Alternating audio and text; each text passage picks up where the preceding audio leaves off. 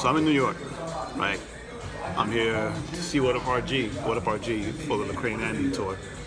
And I saw a sign when I was outside walking the streets saying everything you have to be better is inside you.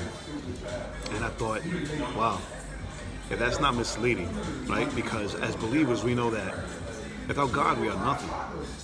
About without Jesus and the Holy Spirit dwelling inside us, we are nothing. We're lost. We're incomplete. Right? So for us to believe that everything we have to be better or to be greater is inside us is is a pipe dream. It's a lie because we try to do it on our own.